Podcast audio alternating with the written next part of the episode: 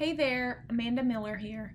I'm so excited to bring you a bonus podcast over a message that God had given me a few months back for the ladies of Impact.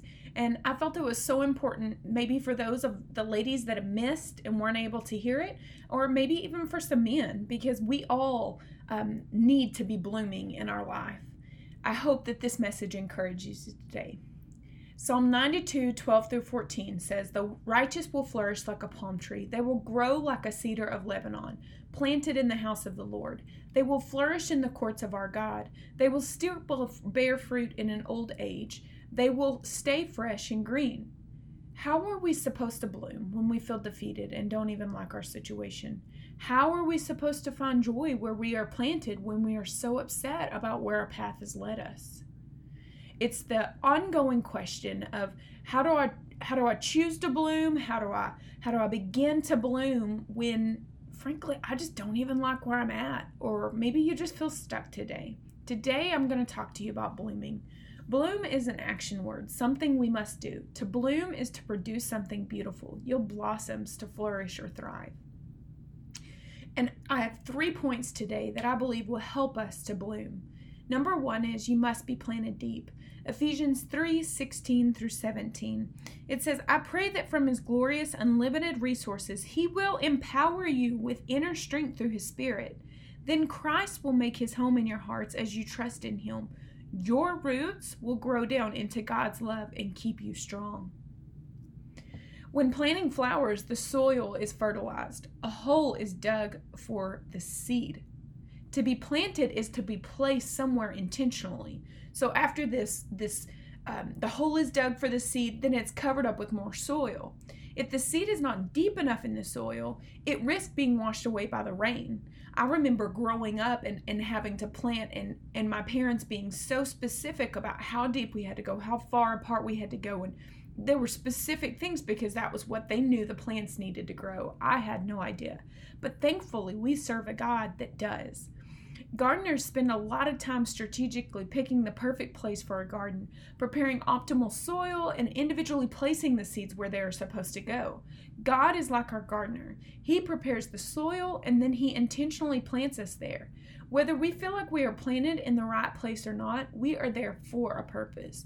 We are there. You are there today on purpose for a purpose. I've heard multiple speakers say that bl- being planted can feel a lot like being buried. But when we are planted deep and feel buried beneath the weight of the soil, we must not forget that God is calling us here for our benefit. It doesn't feel like it at all, but it is for our benefit in the end. It reminds me of Psalm 42 7 Deep calls to deep. This verse means that our deep need calls out to the deep kindness of God's love. We need him to provide the fertile soil out of his kind and out of his kindness, he has buried us deep to protect us and optimize our growth. And in order to do that, in order to be planted deep, we've got to decide mentally to be all in, to stay in the present, to tell ourselves that we will bloom. You know, I use this illustration. I'm a I'm a visual learner and I, I love illustrations and, and I got this visual of a of a plant, um, a flower that we put in a pot with soil and I felt like as I got this picture for this and I brought this and I was showing the ladies, the Holy Spirit had told me what I had been doing was just like this flower and I put it in the soil and cover it up and then I pull it out. It can't grow. And that I had been doing that in my own life. I had been in and out mentally. Um, maybe not as much physically, and maybe even some physically, but mentally, really just in and out, not really staying planted deep in what God had told me to be and where God has called me to be. I know I'm right where I'm supposed to be on purpose and for a purpose, but some days it it just can be so hard that I don't want to stay in the present, that I don't stay planted, but we've got to stay planted deep in order to bloom, in order to really grow we can't be thinking about what could happen in the future or what could have been done differently in the past. It distracts us from blooming in the present. Even when we're frustrating, frustrated, we've got to try our best to stay in the present moment and accept things for what they are. Try to work with what we have rather than what we wish we had. Focus on what we can do to make the present better. If you feel you haven't applied yourself in the in the past, apply yourself now. Work as hard as you can now So in five years, you won't still regret your past. Remember what you can control. You can't control everything. Focus on the things that you can control. You can't control the past, but you can control today, or at least to an extent, and what you do with it. You can control your state of mind and the way that you look at others and the things that you do and say. As Maya Angelou said, if you don't like something, change it. If you can't change it, then change your attitude about it. So, number one, we must be planted deep. And number two, you must be watered. We must be watered. Once seeds are planted, it takes water to help them grow. Flowers bloom into, into vibrant colors when the moisture is soaked up. So, a lack of hydration hinders their bloom. As believers, we must also be watered in order to bloom. The water not only symbolizes suffering, but it also symbolizes a catalyst of growth in God. As I was scrolling through Pinterest one day, I saw the quote, I asked God to help me grow, and it started raining. This reminded me of the story of Job in the Bible. Job withstood so much suffering that this rain came in the form of a hurricane, really, in his life. As bad thing after bad thing kept happening to Job, I'm sure he felt as though he was drowning in the flood of suffering. However, through the storms, Job came to a place of submission to God's will. He not only lived through the rainstorm, but he bloomed through it. God sends rain not to drown us, but to nourish us. John 16 33 says, I have told you these things so that in me you will have peace. In this world you will have trouble. You will. But take heart, I have overcome the world. Something else that we can do um, to water ourselves is to stop complaining and be grateful. I can be the queen of complaining and not practicing being grateful. I'm great at telling my kids, hey, are we having a thankful heart? But so many times God speaks to me as I speak to them and reminds me how I'm not having a thankful heart. When we have a heart full of, of gratitude, we can and we will bloom. Complaining is like putting rocks in the soil of our heart, of our mind. Gratitude is like putting water on the on the flower that we're trying to grow. Never let a day go by without saying thank you to either someone or to God. This will help us keep things in perspective and remind us that you're not solely defined by our circumstances. We're not defined by our circumstances.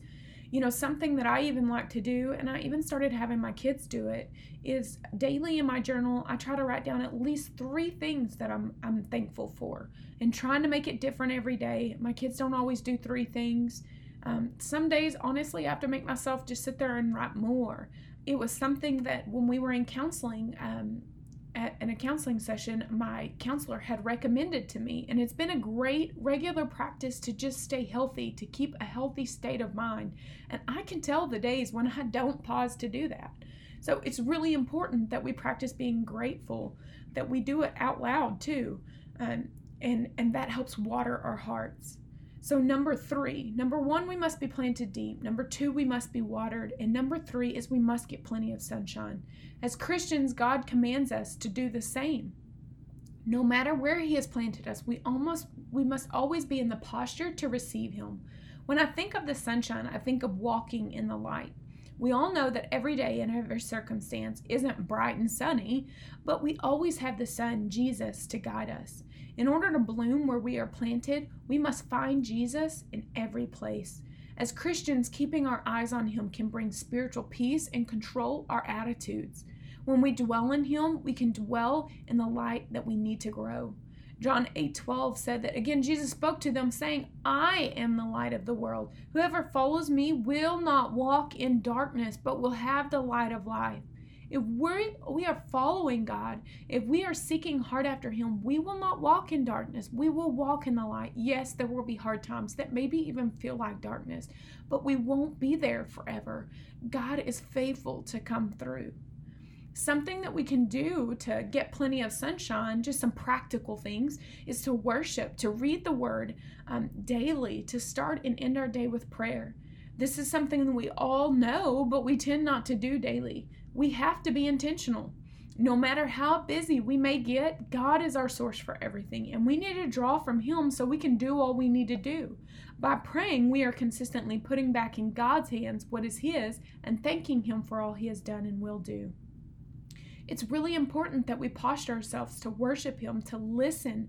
He is the one that will keep us um, on the right path, that will lead us, that will show us the right way, um, that will help us uh, bring us peace when we may be struggling. There was a quote that I had read, and it's just so suiting. I struggle so much with um, with giving myself grace, and, and I think that many of us do as humans. But the quote says, "Be patient with yourself. Nothing in nature blooms all year long." I want to encourage you today. You can't be blooming all year long. Every plant has different seasons, and it looks different. And and one person next to you may be in the season of blooming and, and look beautiful and be in just a, a really great season. And you may be in the season where you're just now sprouting up but that's okay. It's a it's a consistent round and round of seasons. So just remember to be patient with yourself. You may not be blooming now but you will bloom. It's just a matter of time and i want to just last leave you with this that maybe today you're feeling like you're being buried but i want to remind you that you're just about to bloom so hold on don't give up let God continue to use you, work through you, be planted deep, and watch as you bloom.